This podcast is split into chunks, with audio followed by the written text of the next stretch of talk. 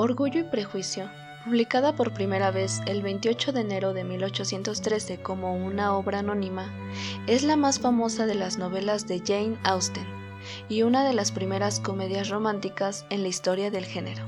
Pero, ¿por qué anhelan los lectores de esta novela con involuntario fervor que Elizabeth Bennet y el señor Darcy se casen?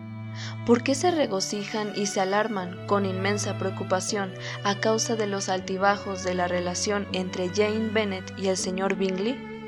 La madre de Elizabeth y Jane, la señora Bennet, entrometida, manipuladora, vulgar y codiciosa, es una de las mayores pesadillas cómicas de la literatura universal. Y sin embargo, ambicionamos casi tanto como ella que sus hijas encuentren un buen marido. Jane Austen hace que todos seamos señoras Bennet. ¿Cómo consigue eso?